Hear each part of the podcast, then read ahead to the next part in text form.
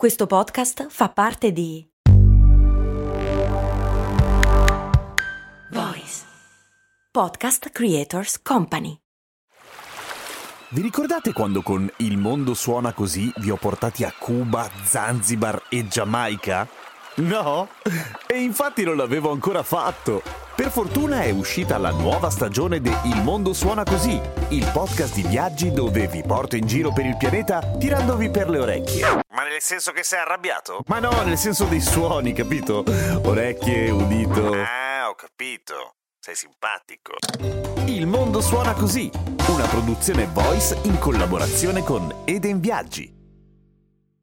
Il tema di come nascano le lingue, di come nascano le parole e di, insomma, tutta la linguistica è un temone gigante, però la domanda di oggi è abbastanza breve e si riesce a rispondere abbastanza facilmente in realtà. La patron Teresa mi chiede come mai la parola mamma è quasi sempre uguale in tutte le lingue. Ecco perché. Cose molto, cose molto, cose molto umane. Delle settemila e rotte lingue che ci sono in questo momento nel mondo, tenendo conto anche di quelle parlate da gruppi piccolissimi di persone, ecco, nella stragrande maggioranza di queste lingue la parola mamma si assomiglia tantissimo. Mamma, mamma, mom, mamma. Ma non solamente nelle lingue che conosciamo noi, quelle che si parlano in Europa, conosciamo per modo di dire, si assomiglia anche nel Tagalog che si parla nelle Filippine o nelle lingue africane, nelle lingue slave e anche nel cinese. Si assomigliano tutte, mamma e anche papà, tutto sommato. Non vi faccio l'elenco di tutte le parole perché ovviamente sarebbe lunghissimo, ma la verità è che in genere le parole ovviamente non hanno un significato intrinseco, vale a dire il significante, la parola, il suono della parola non c'entra quasi mai un cazzo con il significato, cioè perché semaforo, il suono semaforo dovrebbe voler dire quella roba lì? Arbitrario, nella stragrande maggioranza dei casi è arbitrario. Ovviamente poi ci sono le parole onomatopeiche, ma sono una minima parte rispetto alle altre e soprattutto possono ovviamente definire solamente cose concrete, perché quando si parla di concetti astratti che cazzo di rumore fa, ad esempio, il concetto di libertà? Quindi dicevamo che generalmente significante e significato hanno un legame arbitrario. Nel caso di mamma, no. Perché? In realtà, perché quando i bambini iniziano a parlare, i bebè iniziano a parlare, e i bebè si chiamano bebè perché appunto fanno rumori tipo bebè che non hanno alcun senso, bebè, baby, quelle cose lì. Ecco, il primo suono che riescono ad articolare, che abbia quantomeno un minimo di riconoscibilità, è proprio mama, o mamma, o mam.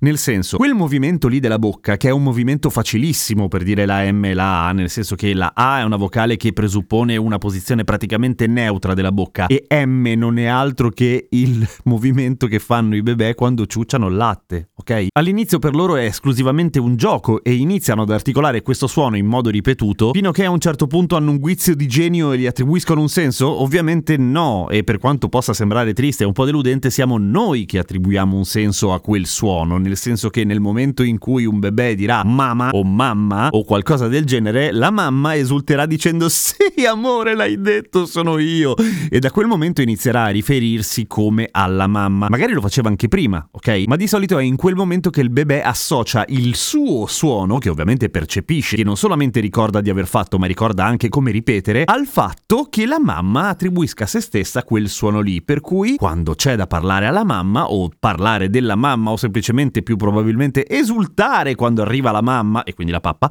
si dice mamma. Ho toccato dei gancetti di ferro, si sente? Sì, ok. E quindi papà perché si assomiglia? Beh, è abbastanza banale, è abbastanza facile anche questo, perché la P o a volte la B, però nella stragrande maggioranza dei casi anche lì la P, papà, papà, eccetera, è il secondo suono più facile da fare per un bebè, nel senso che presuppone esclusivamente rispetto a mamma un minimo sforzo muscolare per tenere chiuse le labbra e fare poi una piccola esplosiva, cioè la P. E siccome generalmente la seconda persona più importante, la seconda figura più importante nella vita di un bebè è il papà, il quale anche lui si attribuirà ovviamente tutta la figata di essere finalmente stato riconosciuto, basta, collegamento fatto e rimane. E guarda un po', viene rinforzato milioni di volte al giorno dalla mamma che dice ciao sono la mamma e il papà che dice è arrivato il papà. Guarda che sessismo intrinseco, eh? Il papà arriva perché non era a casa, mentre la mamma è già lì.